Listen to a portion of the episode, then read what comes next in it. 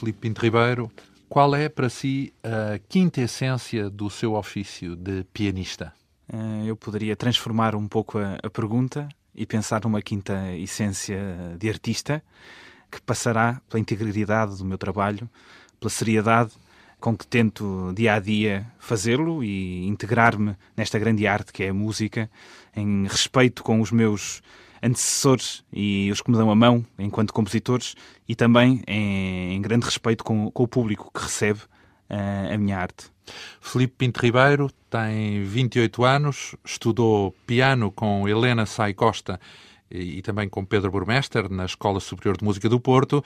Depois eh, partiu para Moscovo, onde se doutorou no Conservatório de Tchaikovsky com a classificação máxima e nos últimos anos eh, viveu em Berlim, tendo recentemente regressado a Portugal para iniciar uma carreira como pianista.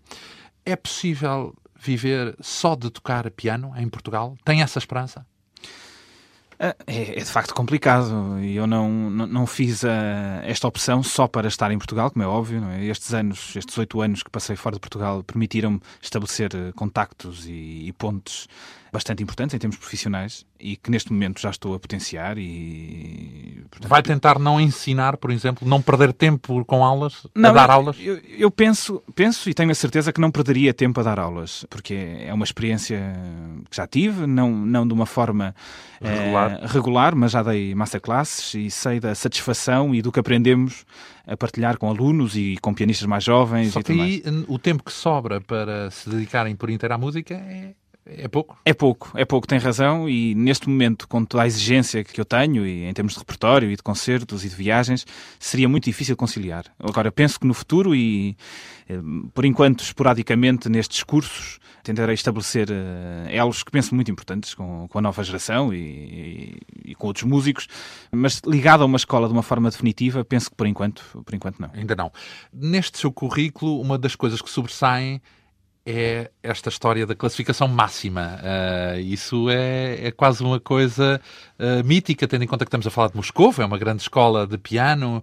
O que é que isto implica para já? A classificação máxima significa o quê? Que foi o melhor do ano? O melhor... Não, a classificação máxima em Moscou é, são cinco valores. A escala é de 1 a 5. Uh, aliás, como é cá em É Portugal. pouco comum? Não é muito comum. Mas no também, seu ano, por exemplo? No meu ano, eu fui o único porque esta classificação máxima não foi só piano, mas foi a todas as, as disciplinas Quantas que... disciplinas? São cerca, acho que são nove disciplinas e a defesa da tese.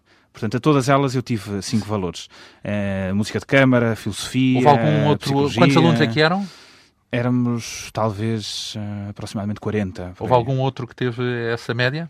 Não, média de 5 a todas as disciplinas, eu de facto fui o único. E depois com esse uh, cardápio de boas notas, sente que se lhe abriram portas pelo facto de ter sido cumprido em Moscou?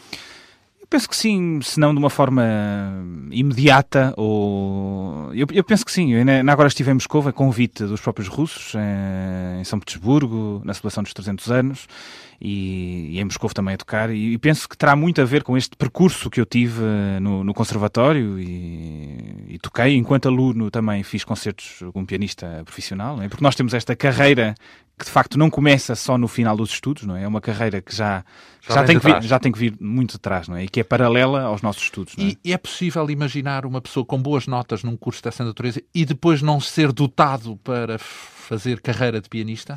Neste caso, não muito. Isto é, claro, há disciplinas teóricas e aí, claro que um, pianista de carreira, não é? No fundo, pode não ter muito boas notas uh, nas disciplinas teóricas e ser ótimo em, em, palco, não é? Ou então vice-versa.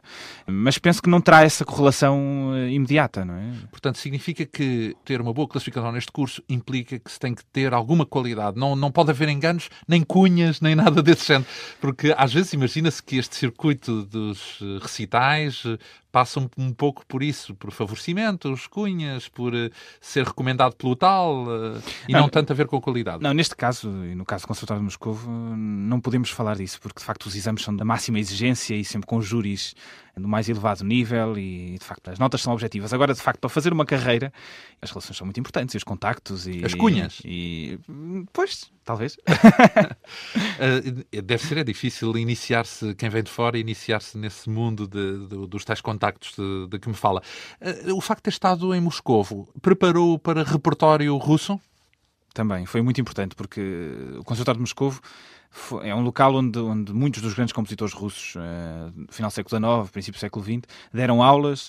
Uh, eu lembro-me de ter aulas na sala onde o Scriabin ensinou, que tem uma placa a dizer aqui esteve Scriabin a lecionar entre os anos tal e tal. E isso é inspirador? E é, se não inspirador naquele sentido romântico que possa trazer eh, contribuição para uma interpretação musical, é pelo menos inspirador em termos de postura de trabalho, porque nos faz pensar. Pronto, nós estamos aqui, estamos na fonte, temos que aproveitar. Aqui está a tradição, aqui está a riqueza, portanto, só nos resta ser sérios, não é? E nesse sentido, creio que sim, creio que é muito importante. Um dos grandes pianistas e ao mesmo tempo compositor eh, do século XX foi Sergei Prokofiev e é dele uma das peças que nos trazem disco. Portanto, eu uh, é traz uma tocata, a tocata do, do Prokofiev. Porquê? Prokofiev é um dos compositores que eu mais admiro no século XX e é unanimemente considerado um dos grandes compositores do século XX. Porquê, já agora? Tem uma obra de tal forma rica em tantas vertentes como música para cinema, bailado, orquestral, para música de câmara, música para piano. Foi de tal forma inovador na sua linguagem, rico, portanto, de facto, um dos grandes génios. E eu fiz esta, a escolha desta tocata, que é uma, uma obra da sua juventude, é um opus 11 de, de Prokofiev, mas em que já está definido muito bem o o seu caráter percussivo em termos musicais. É uma obra que, no seu tempo, quebrou barreiras. Para mais está na interpretação de uma das grandes pianistas mundiais, que para mim é uma referência, Elisa Ouvir que também foi e é uma pessoa muito importante na minha carreira. Vamos escutar um pouco okay. uh, desta interpretação, um pouco não, na íntegra, esta interpretação da Elisa Ouvir Saladze da Tocata de Prokofiev.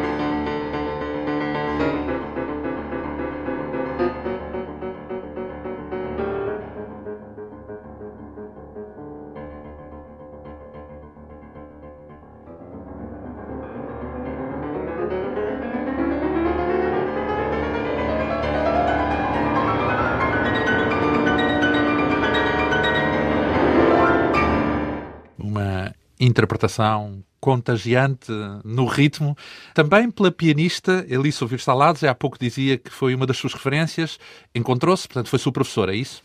Eu, quando estava a terminar os estudos aqui em Portugal, já tinha feito várias masterclasses lá fora e tinha contacto já com alguns professores, mas estava numa, numa indecisão. Por onde ir? Uh, uh, não, não, sabia muito bem.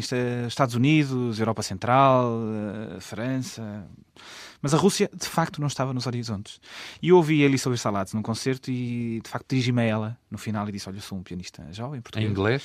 Exatamente. Em inglês, na altura, o russo ainda não o dominava. Não, não. E e ela foi muito aberta e disse-me: Olha, tenho muito gosto de, o escutar. Portanto, se quiser vir a Munique, conseguimos programar aí uh, uma audição. E eu toquei para ela, entretanto, depois fui a Munique outra vez, estive umas semanas com Tocou ela. Tocou o quê já agora? Toquei na altura, uh, aliás, recordo-me que tinha um programa bastante exigente, com sonata de Bartók e sexta partida de Bach, e ela queria ouvir um estudo de Chopin e um prelúdio fuga de Bach. E eu toquei-lhe, também tinha em repertório, portanto acabou por ser um, um repertório de base, de base. Uh, correu muito bem. Uh, voltei a, a, Munique e ela disse-me: eu, eu, eu podia receber-te aqui em Munique e trabalhar, mas ela tem uma vida concertística uh, tremenda. Aliás, ela está em Munique como professora convidada e também no Conservatório de Moscou. E tem uma vida, umas turnês mundiais incríveis, portanto, é uma agenda sobrecarregada. E disse: Mas em Moscou há uma pessoa que eu considero o máximo, que é uma professora, chama-se Lyudmila Roshina que transporta, tem 40 anos de conservatório, transporta toda a grande tradição, foi assistente do Samuel Feinberg, que é um dos expoentes máximos da Escola Pianística Russa, fundadores, e eu falarei com ela diretamente e acho que tu devias ir para Moscou. E eu na altura recebi aquilo como, e agora? e agora, agora tem que ir. E agora Moscou, não, é? não, não me resta, não me resta outra e não posso deixar de aproveitar isto, porque era uma ocasião única. E cerrei os dentes e fui. Uh, e terá corrido bem pelos vistos, mas uh, já agora, há uma forma, falou-me da escola russa, reconhece-se. A gente ouve um pianista, não sabe quem é e diz é da escola russa. Eu creio que sim, isto é, eh, da escola russa eu não gosto muito da designação, porque isto das escolas é muito subjetivo. No fundo, o desenvolvimento da técnica pianística e do ensino do piano fez-se a partir do século XIX com um grande pai em termos de pedagogia, que foi Liszt, e que congregou muitos alunos, entre eles até o nosso Viana então, da Mota. Então a escola russa é quem? A escola russa, eu, eu, o que eu acho é que durante o século XX, eh, a partir do final do século XIX, há uma série de condicionalismos na Rússia que permitiram a formação, de facto, de uma.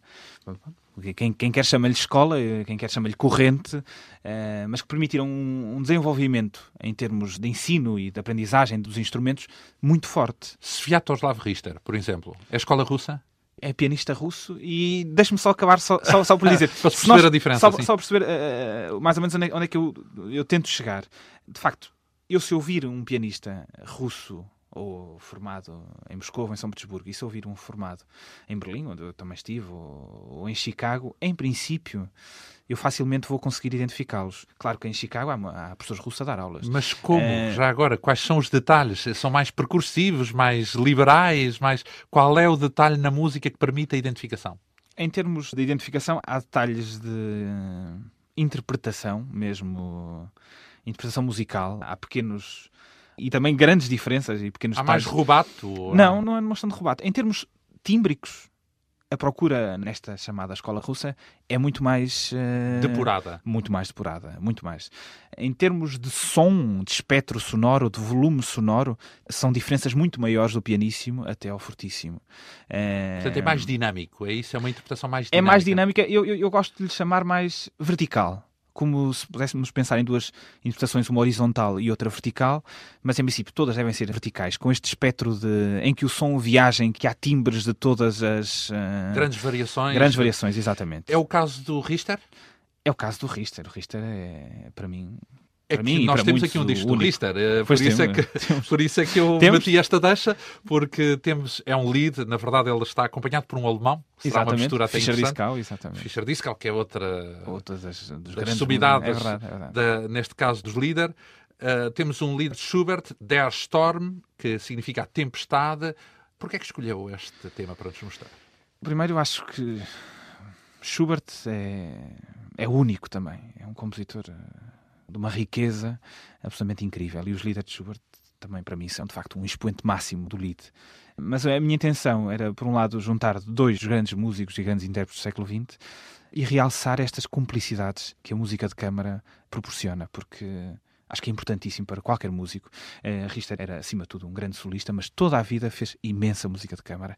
E a música de câmara é uma das realizações de um músico, das mais importantes e das mais. Não é substituível uh... pela interpretação a solo, digamos assim. Não, é, é uma vertente, é outra grande vertente em que uma pessoa perfeitamente se pode realizar e recompensar, não é? sentir o seu trabalho recompensado.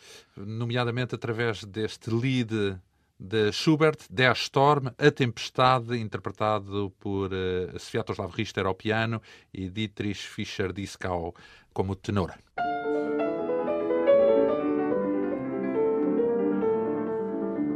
Ein Leben wälzt sich murrend fort, es steigt und fällt in grausen Wogen, ihr bäumte sich der Knie dort, in wilde Zügen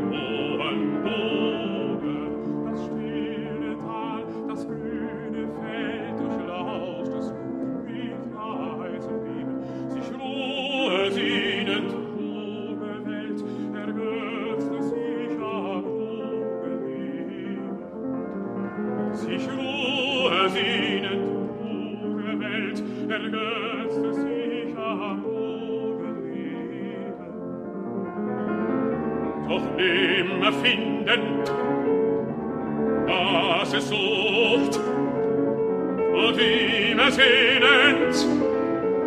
Trost es weiter und mutig Holz auf stete Flucht. Wird immer froh, wird immer heiter. Und mutig Holz auf stete Flucht. Wird immer froh.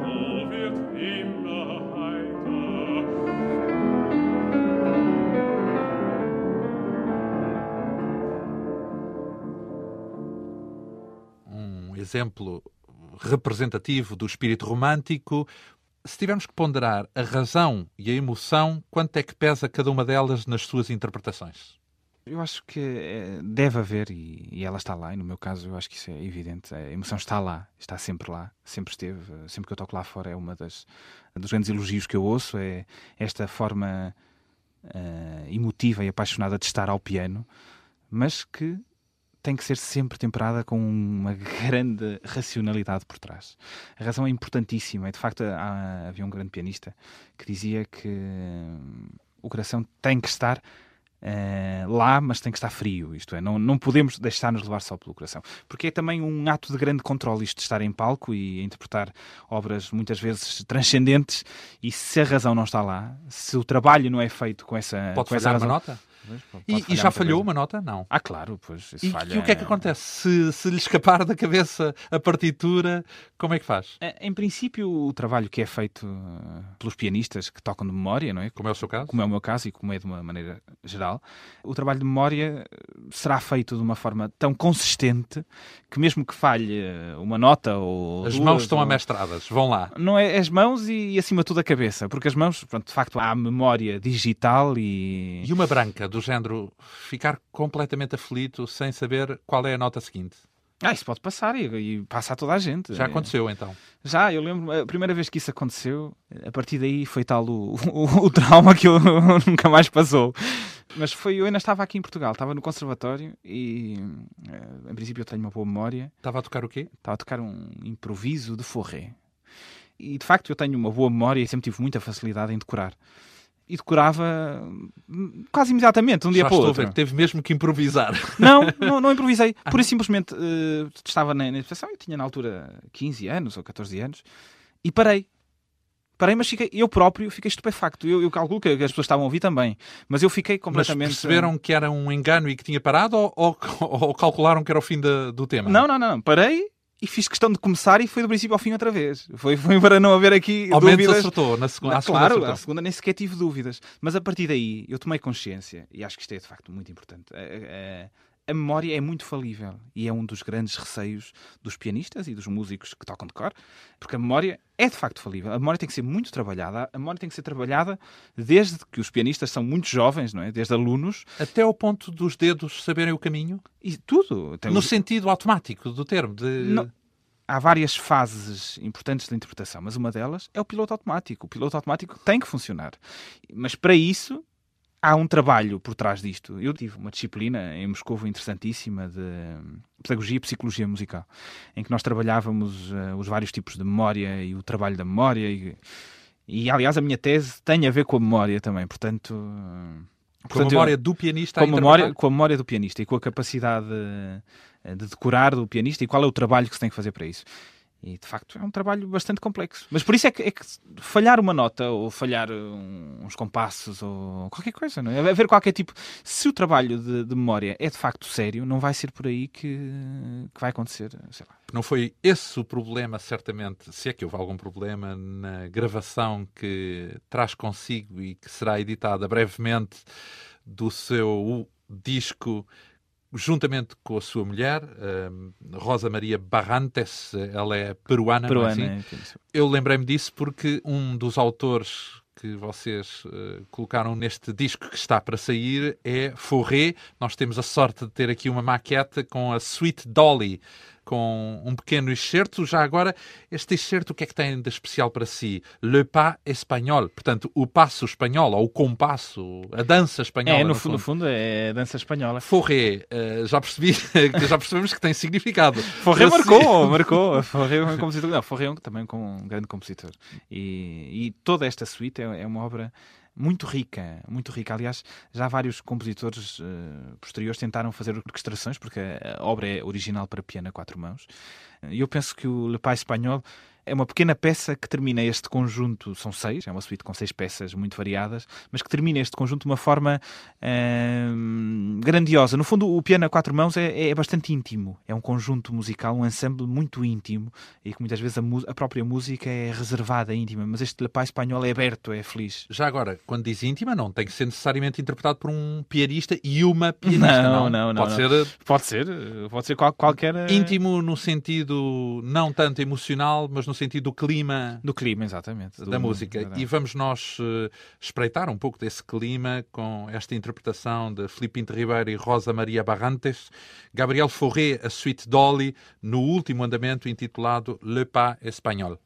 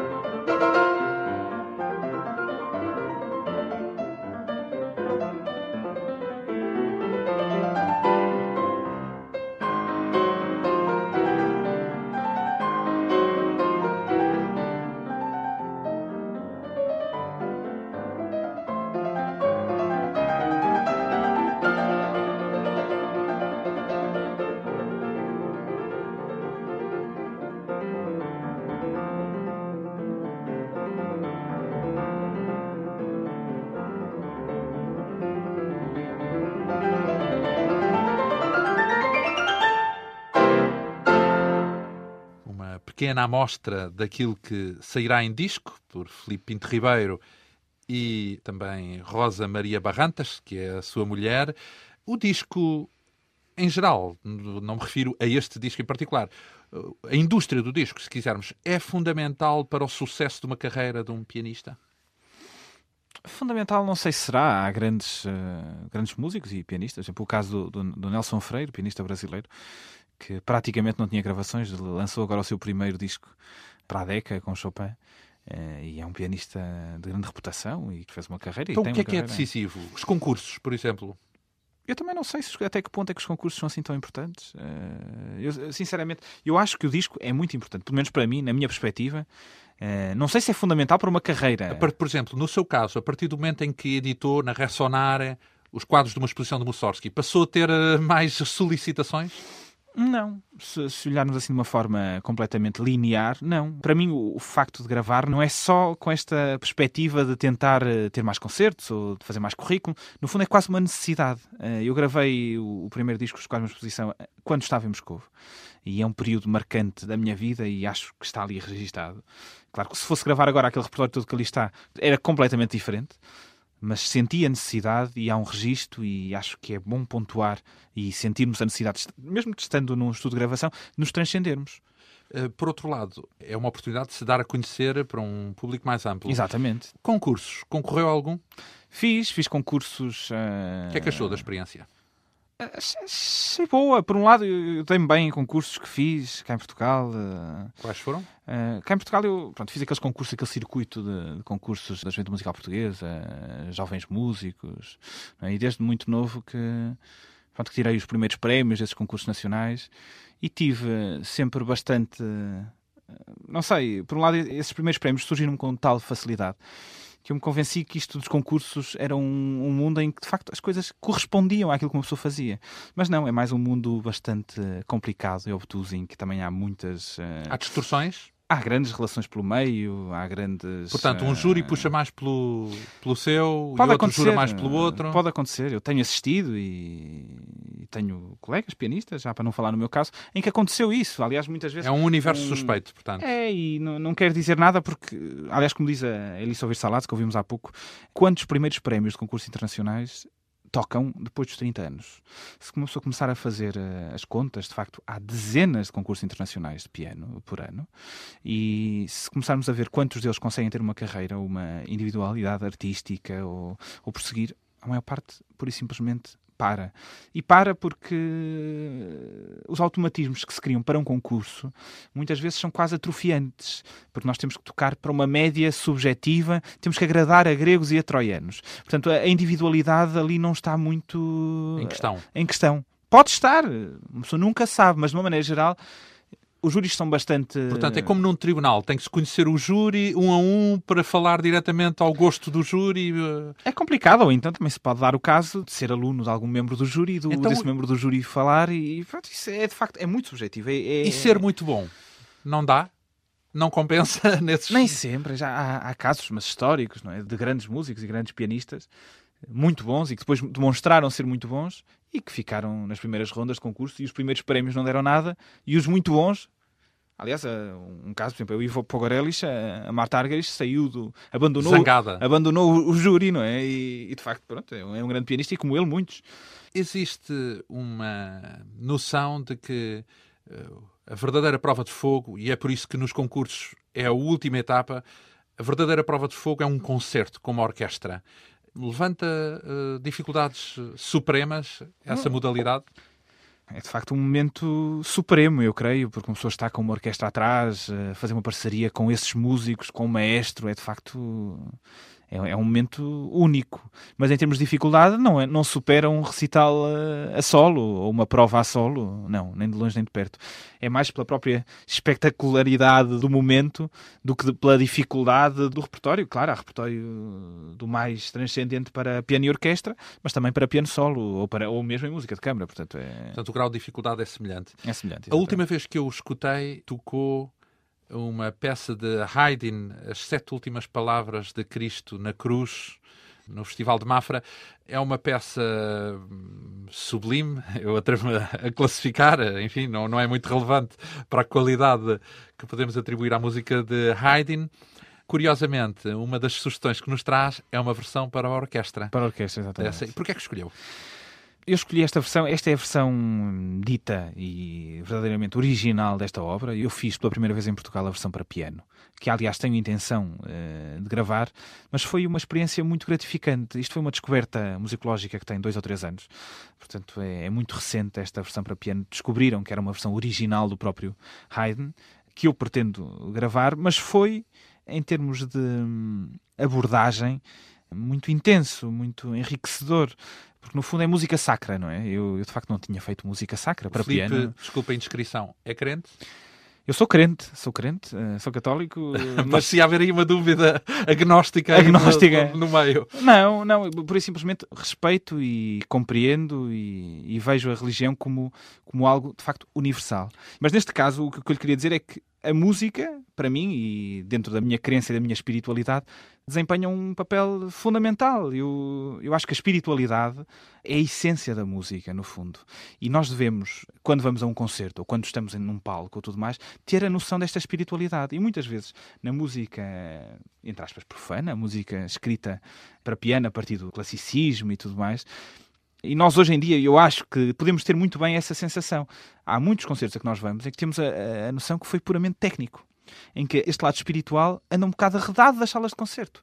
E não é o caso de Haydn. Não é o caso de Haydn e eu tento que não seja o caso em nada daquilo que eu toco porque acho que é de facto fundamental. E nesta obra que é uma obra com relação direta com a religião, neste caso com a religião cristã, podia ser com... E com um momento particularmente significativo, que é, a, a crucificação, a paixão exatamente, é e a crucificação, a crucificação de, Cristo. Exatamente, e foi de facto... Neste é, caso, nós vamos escutar o último capítulo dessa obra, intitulada Terramoto, que um, narra, por assim dizer, musicalmente, de facto, um terremoto que uh, sucedeu uh, logo após uh, o último suspiro de Cristo na cruz.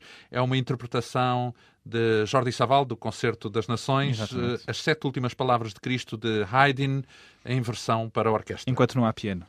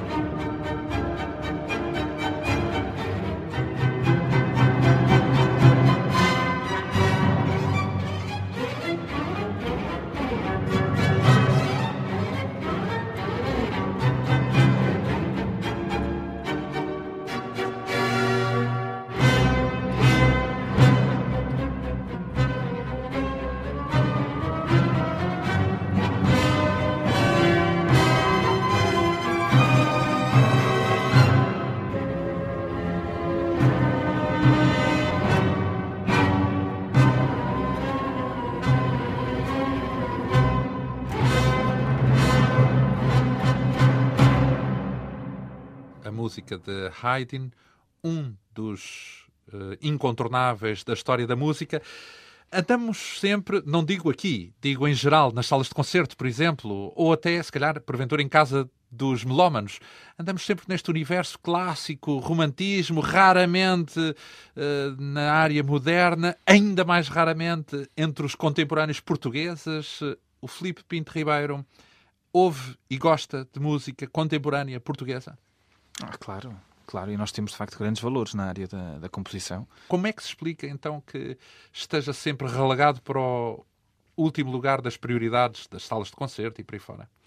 Eu, eu creio que isso já não é muito, muito bem assim. Está Acho a mudar. Vai... É, acho que há uma correção nesse sentido. Ultimamente, há muitos, em muitos, muitas salas de concertos e festivais aparecem encomendas de obras a compositores portugueses e são divulgadas e, e até acho com muita notoriedade. E... Ainda estão pouco gravadas, não é? Estão, também vão começando a aparecer, mas, eh, mas de facto as gravações ainda não são muitas. Mas, uh... É raro haver grandes pianistas a darem corpo a obras de compositores vivos, digamos assim. É, porque também há um filtro que a própria história faz e que, pronto, e que no fundo nós estamos um pouco à espera, não é? Eu tive há pouco tempo uma proposta para fazer uma obra de um compositor russo, Ovchinikov, uma obra em estreia mundial, aliás, eh, e seria, era mais de uma hora, e eu estive disposto a fazê-la. Aliás, cheguei a fazer a proposta a várias salas que na altura não quiseram. Então, era uma aposta que eu, que eu ia fazer e que ficou pelo caminho. Portanto, muitas vezes não é só o, o intérprete, às vezes são as próprias salas, uh, os festivais, os agentes, os promotores, não sei. Mas de facto, não há muitas obras contemporâneas mesmo dos nossos dias no repertório de, dos intérpretes ou dos nossos grandes músicos. Eu tenho tentado fazê-lo, já toquei, ainda agora, por exemplo, não eram nossos, mas neste Festival de Mafra fiz um, um concerto com o Pedro Carneiro, um grande músico português, percussionista, em que incluímos três obras escritas agora depois de 99, portanto, coisas muito recentes, obras muito recentes, compositores muito recentes, portanto, não, não vejo problema. Uma das sugestões que nos traz é um tema justamente de António Pinho Vargas, o Mirrors 3, porque uh, é uma composição que tem várias etapas, digamos assim. Mirrors, numa palavra inglesa, no sentido de reflexos ou espelhos. Exatamente. Uh, Porquê é que escolheu este tema? Escolhi porque acho que António Pinho Vargas é de facto um dos nossos grandes compositores e, acho que é uma obra bastante pianística. Nesta interpretação será feita pela Malena Soveral, que é uma pianista que eu também respeito muito, uh, do Porto. E creio que é uma obra que funciona muito bem. Eu próprio já a fiz e, e acho que é uma das boas obras uh, de música contemporânea portuguesa para piano. Vamos então ouvir este Mirrors 3 de António Pinho Vargas pela pianista Madalena Soveral.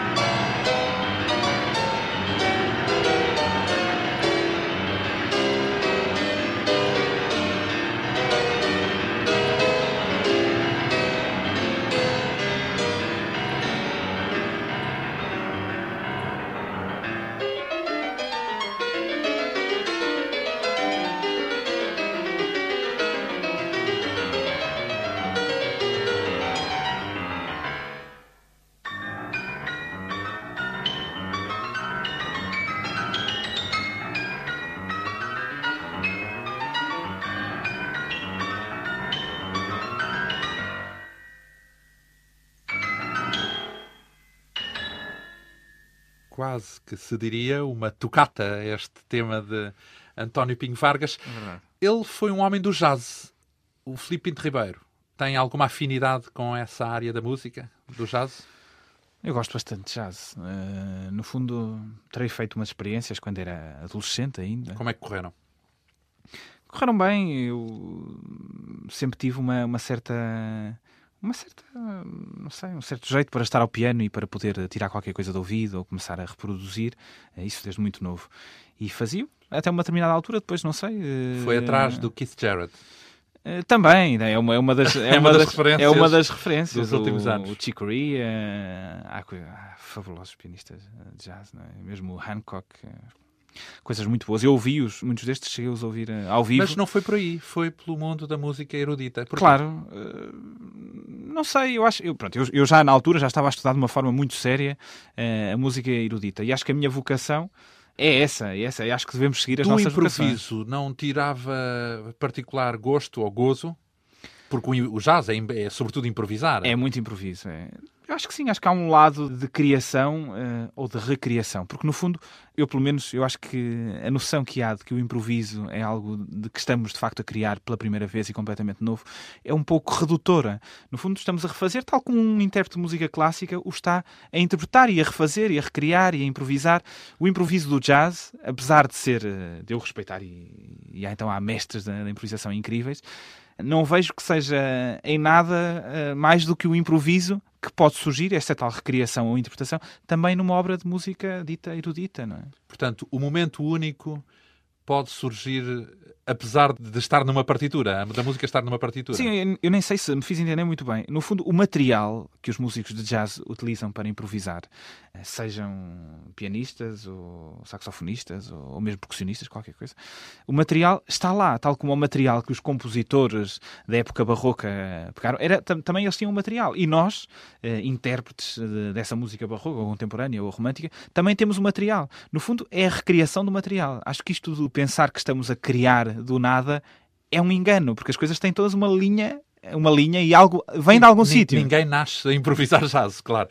Uh, é óbvio. Nós temos justamente uma sugestão de um pianista, o Brad Meldau, é um dos seus favoritos, posso depreender? É, é um grande pianista de jazz, eu penso, claro, menos conhecido do público em geral do que estes grandes nomes que nós já falamos, mas uh, eu admiro muito a sua obra e tenho vários discos dele em casa e gosto de ouvir. Ouço, Neste caso temos gosto. uma amostra a solo do pianista norte-americano que toca um tema intitulado Bard. Imagino que é um, uma brincadeira com o nome porque ele é Brad. Exato. Portanto, o bardo em vez de Brad, não é? Exatamente. Uma pequena amostra daquilo que eh, Brad Meldau é capaz de fazer com algum lirismo, com certeza.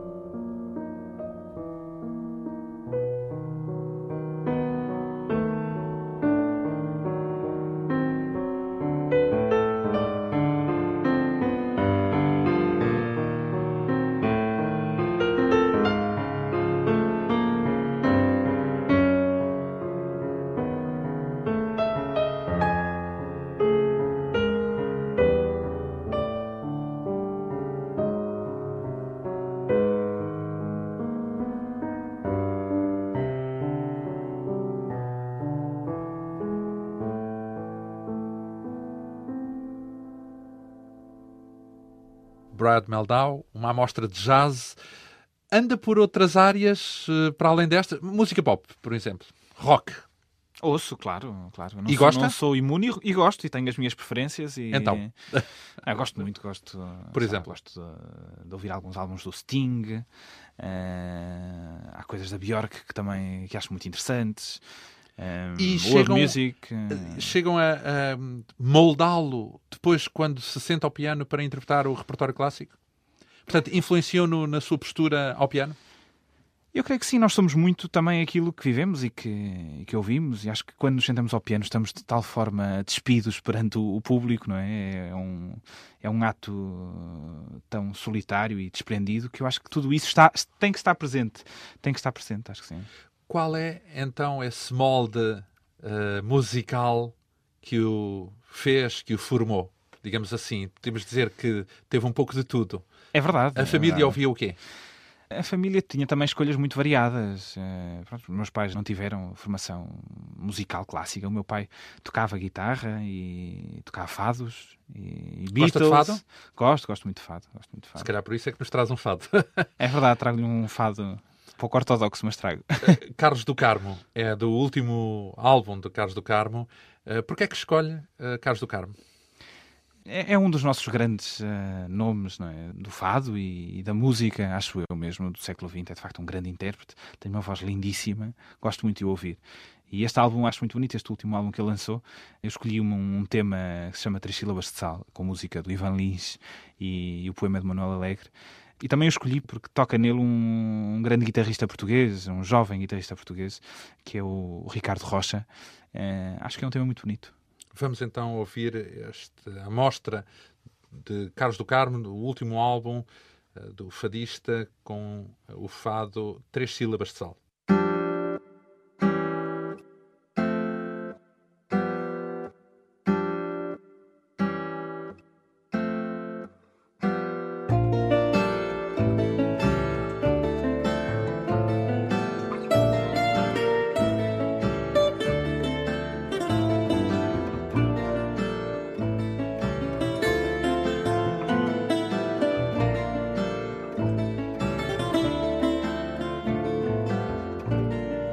Já fui nauta vagabundo, nau chegada, nau partida, minha vida pelo mundo, em sete vidas vividas. Trago as três letras de mar, tatuadas sobre a pele já fui a nau por voltar. Meu nome é São Gabriel. Fui no verbo navegar para além do mar sem fim. Só nunca pude chegar a Portugal que era em mim já sete voltas no mar. Meu país de abril em flor. Ser marinheiro é dobrar. Hoje aqui o bujador.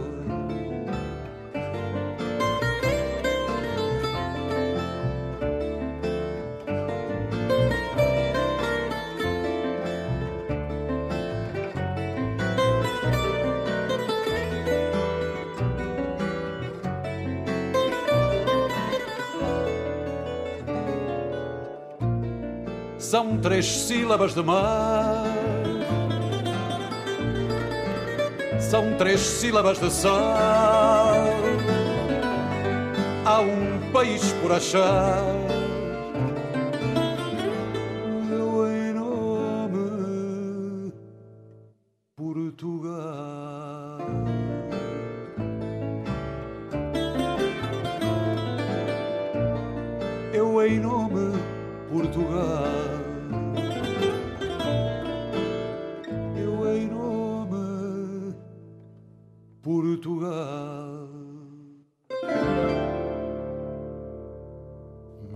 Mostra de um dos nomes incontornáveis do fado, Carlos do Carmo, quando andava por lá por fora, Berlim, Moscovo, ouvia fado para matar saudades? Ouvia, ouvia, levava sempre música portuguesa também e de facto fazia muito bem, porque quando uma pessoa anda por fora é a música, a comida, a bebida, tudo isso nos traz outra vez de volta às nossas raízes. Então, acabou por decidir uh, pelo regresso. Qual é a sua ideia então? Uh, Porquê é que não fez carreira, por exemplo, na Alemanha, onde estava a viver, uh, ou até na Rússia? Eu senti que era o momento certo e ideal para voltar. No fundo, eu sou português uh, e sempre me apresentei e tenho orgulho em ser português e acho que tenho também uma dívida entre aspas, para com o, o, meu país, para com a cultura do meu país, que devo, de facto, uh, partilhar tudo aquilo que aprendi lá fora e estou no sítio ideal. Uh, de facto, podia ter optado por manter na Alemanha ou ir para outro país, uh, mas acho que não, acho que estava no momento de regressar a Portugal. Sinto-me bem em Portugal, é um país com muitos problemas, mas se não fomos nós a resolvê-los, quem será? É a escolha e podemos dizer o destino artístico de Filipe Pinto Ribeiro, um pianista formado em Moscovo e agora com o maior dos desafios pela frente, o de conseguir uma carreira exclusivamente a tocar piano. A Quinta Essência teve hoje a assistência técnica de Ana Colasso.